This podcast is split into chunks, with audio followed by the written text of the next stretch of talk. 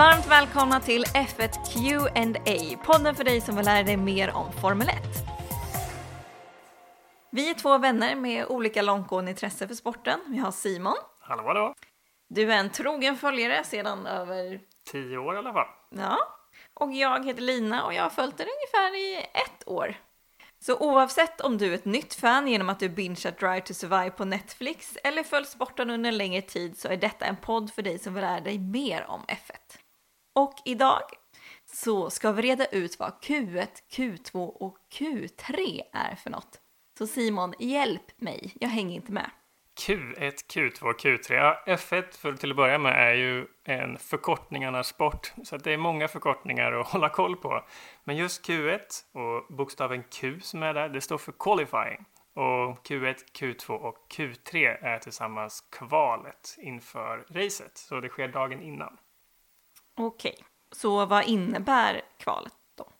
Men ett kval, det har man för att sätta vilken startordning bilarna ska ha. Det är ju väldigt fördelaktigt att få starta långt fram i racet och eh, det kan man ju inte låta slumpen eller någonting annat avgöra utan det vill man ju ska vara en del av själva racet och då har man de här tre kvalperioderna dagen innan racet där man helt enkelt utser vem får starta först och vem får starta sist och allt däremellan såklart. Okej, men det låter ju ändå ganska straightforward. Men som allt inom F1 som jag har förstått så finns det tusen olika taktiker och regler och annat som spelar in som gör saker ännu roligare att titta på. Vad ska man hålla lite koll på när det just kommer till kval?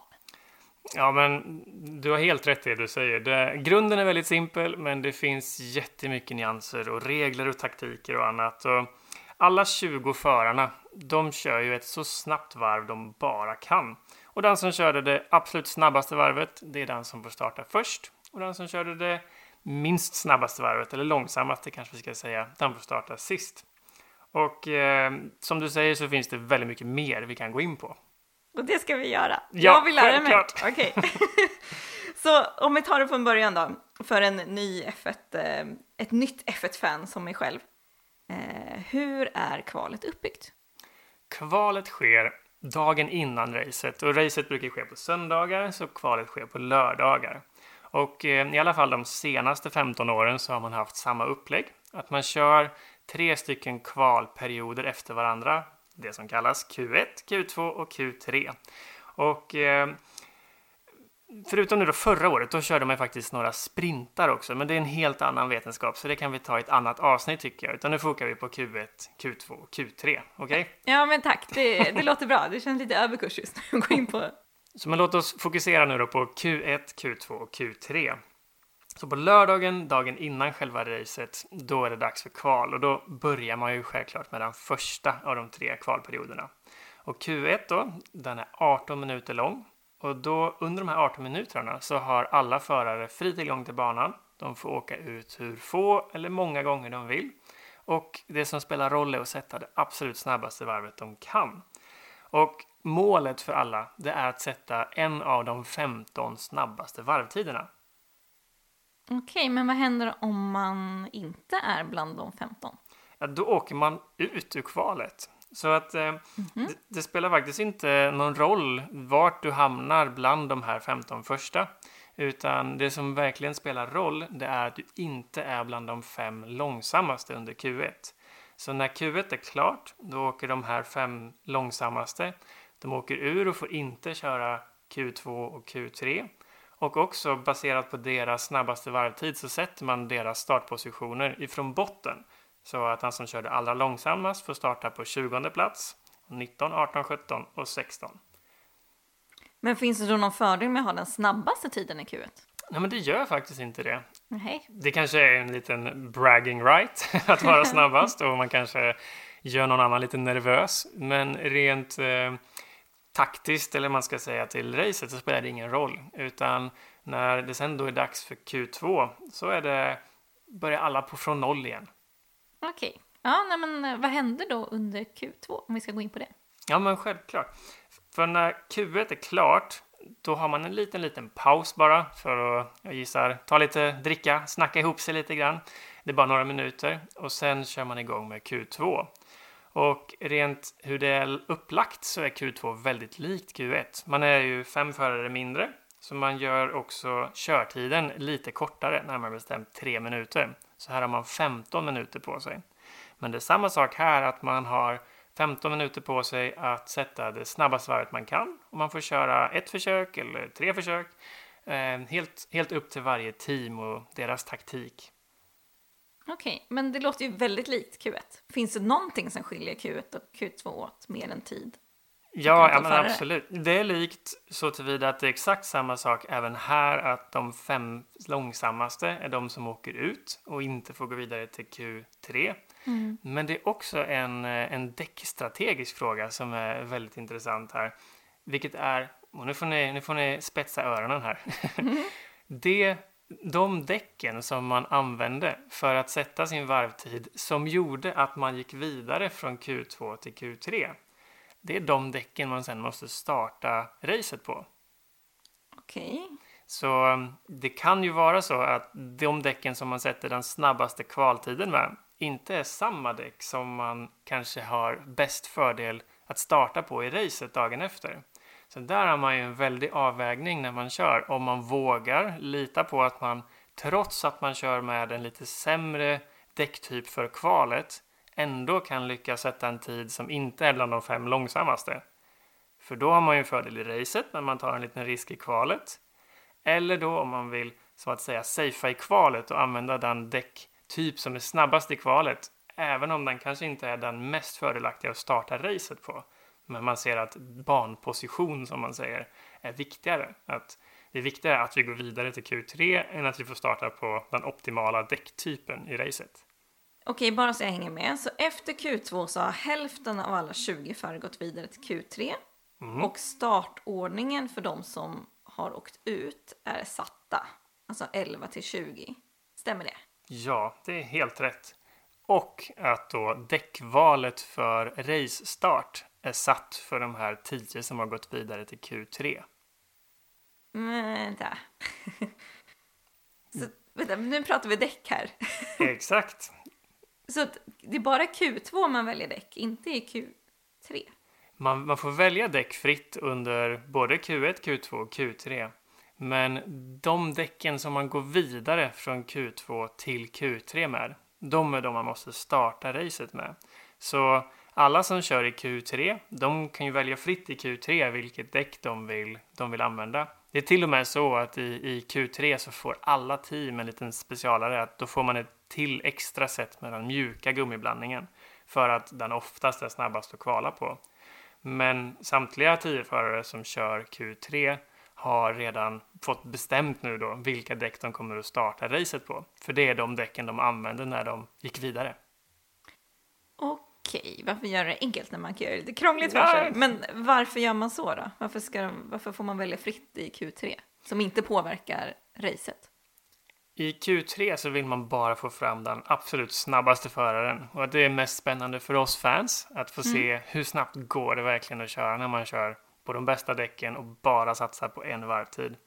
Men själva konceptet med de här däcken, min, vad jag tror eh, är att det är, handlar om att man vill få det lite, liten fördel att få starta i bottom 10 så att säga. Om man är bland de här 10 som har åkt ut då har man ett fritt däckval inför racestarten, vilket kan vara en liten fördel framför alla de som startar i topp 10 som redan har, dels måste starta på däck som de har använt tidigare. De har ju faktiskt använts under kvalet och är lite slitna. Medan de som startar då på 11 till 20, de har helt nya däck. Och det gör ju att man har en liten fördel däckmässigt om man är i 11 till 20, vilket gör att det kan bli lite mer spännande för då kanske man har lite bättre chans, även om man kvalar det långsammare, att försöka utmana och, och köra om sen på racet. Mm -hmm, det visste jag inte. Det låter ju ändå lite, lite spännande. Ja, ja, men det är mycket av reglerna i F1 är gjorda för att det ska bli spännande för oss fans. Att man ja. vill att det ska bli racing och att man försöker köra om. Och det är det som är kul. Ja, men precis. Det händer saker. Exakt. Okej, okay, men får man byta däck under kvalen då? Alltså, det får fritt. man. Ja, men det får man.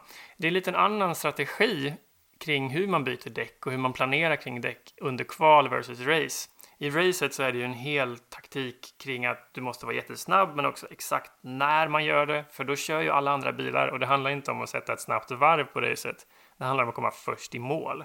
Men under kvalet så det spelar ingen roll om du gör det långsammaste varvet en gång, om du gör det snabbaste varvet en gång. För det enda som räknas är din snabbaste varvtid. Så där har du aldrig någon stress i att byta däck fort eller någonting annat. Utan där handlar det mycket om att du behöver givetvis tänka på det vi pratade om innan, vilka däck ska gå vidare med, men kanske då framför allt tänka på vilket däck är snabbast för oss och hur många däck har jag? För det är faktiskt en liten detalj som kanske inte så många känner till, det är lite nörderi igen. Men teamen har bara ett visst antal däck att använda. Okej, men hur många däck har man? Varje team de har 13 uppsättningar däck. Jag antar att det kommer vara samma i år som det var förra året. Och de här 13 däckuppsättningarna är för torrt väglag. Sen har man utöver dem har man fyra för halvtorrt, eller det man kallar för intermediate. Och man har tre för regn. Och du får teoretiskt använda alla de här däcken under kvalet, men det är väldigt osmart och det är ingen som gör det. För du vill ju ha kvar nya däck och nya däck av lite olika typer inför racet så att du har både såklart fräscha däck för att det går snabbare, men också att du har möjligheten att ändra taktik, att du har alla sorter kvar så att du, du är redo för att utmana på bästa sätt när det väl är race. Okej, okay, men då hänger jag med. Men jag har en fråga till gällande däck innan vi liksom släpper den biten. Mm, självklart. Och det är det här med Q2, om vi går tillbaka till det, det är de däcken man har under Q2 som man sen har i racet. Mm. Men när under Q2 bestäms det vilka däck man har? Är det när man gör sitt snabbaste varv eller är det när tiden går ut?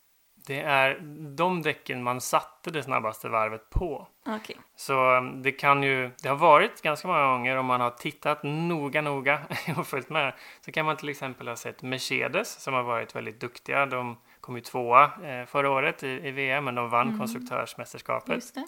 Eh, men de gjorde ofta så, för de hade ju en snabb bil och en snabb förare att de kanske startade då på, försökte kvala på Q2 med en lite sämre kvalgummiblandning i däcket, men en, en däckblandning då som var bättre för racet. Och det de hade gjort när de hade satt en bra tid på den här gummiblandningen, så precis innan klockan gick ut, då åkte de ut med en mjukare gummiblandning och påbörjade ett kvalvarv precis som om de skulle, så att de skulle kunna sätta en ännu bättre tid. Men precis innan mållinjen så ropade teamet och sa att den förra tiden står, ni kommer att gå vidare på den. Så då bromsar de och sätter ett dåligt varv, de sista kurvorna bara, för att inte få behöva starta på de däcken då. Så eh, det är de precisa däcken du använder vid varvet som du fick tiden på, så att säga. Ja, men spännande. Nu tror jag ändå att vi kan lämna just däckstrategin för nu. kommer säkert komma tillbaka till det i någon annan podd, för det känns som att det finns mycket man kan prata om Det där. finns mycket om däcken. men under kvalet då, om vi ska gå in till, till det, är alla på banan samtidigt, eller hur funkar det? Ibland, eller de kan vara det, men det är faktiskt ingenting som, eh, som man kan säga med säkerhet, varken ja eller nej inför ett race. För under de respektive kvaltiderna, även om de är olika långa, 18, 15 och 12 minuter, så är banan öppen så att säga. Så alla team får åka ut när och hur många gånger de vill. Så de kan vara ute samtidigt och man kan också försöka strategiskt att åka ut och ingen annan ute för att få vara ensam på banan om man anser att det är fördelaktigt för en själv.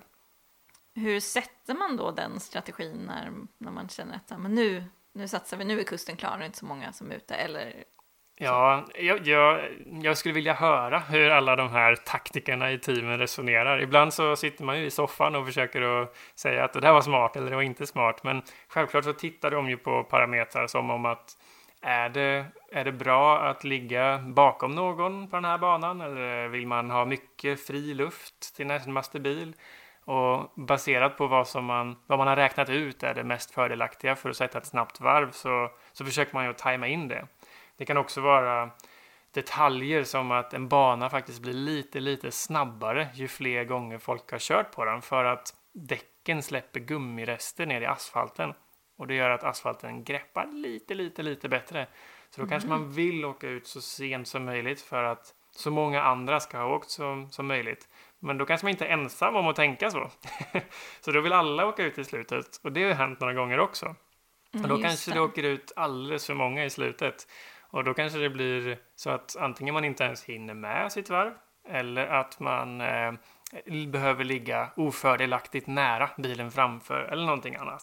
Ja, men för det var en fråga jag hade också. Att, finns det någon risk att man stör varandra under banan? Ja, men det gör det kvalet. absolut. Och kanske primärt via, om man ser under själva sitt snabbaste varv, så kan det vara om man blir tvingad att ligga för nära bilen framför. Då kan det göra att man framförallt kör lite långsammare i kurvorna eftersom Formel 1-bilarna, i alla fall historiskt, det ska bli väldigt spännande att titta mer på 2022-bilen nu.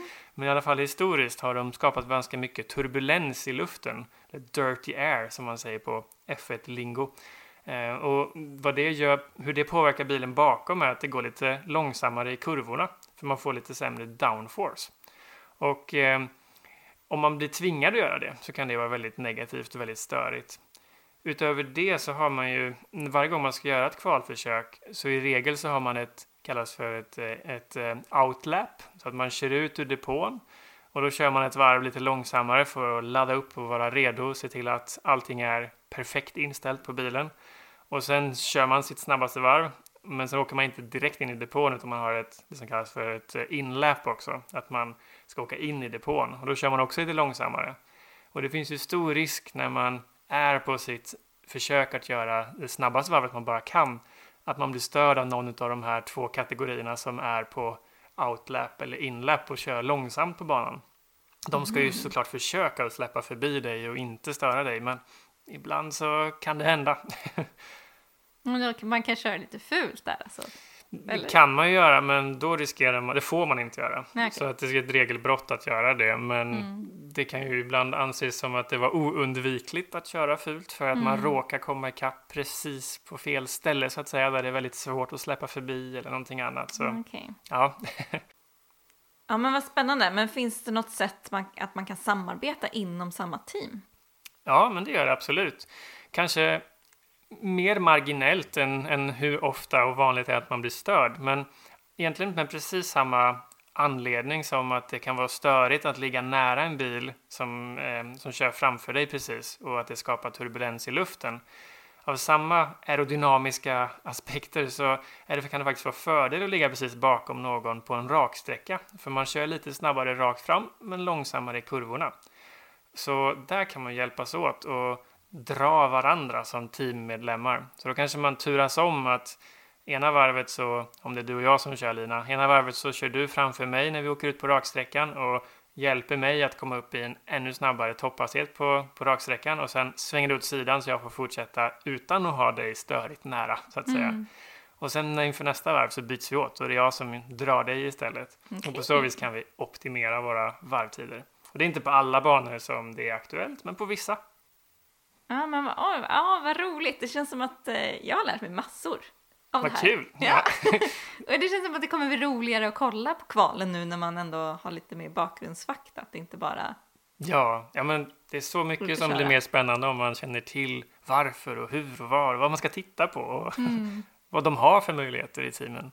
Ja, men det är det, ja, det, är det jag gillar med Formel 1. Att det, här, det finns så mycket man kan grotta ner sig i och som, eh, ja, som gör det hela mycket mer spännande helt enkelt.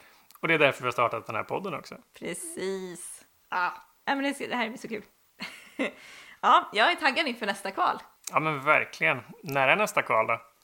Nästa kval, starten på den nya säsongen, startar den 18 till 20 mars i Bahrain. Ja, det ska jag. Jag kommer sitta bänkad. Ja, men nej, det ska bli så kul. Jag är taggad. Och är det så att du som lyssnar har några frågor som du vill ställa till oss som vi ska ta upp i podden så kan du göra det på vår Instagram som är F1QNA. Och eh, när du ändå är igång så får du jättegärna, om du vill ha möjlighet, att eh, betygsätta podden så att vi eh, syns för fler. Så att alla F1-fans kan få lära sig mer. Ja men precis, precis som jag. Och du kanske. Och jag, absolut. Nej men superkul! Och med det sagt så vill vi passa på att önska dig som lyssnar en fin vecka så hoppas jag att vi hörs snart helt enkelt. Ha det så bra. Hej då!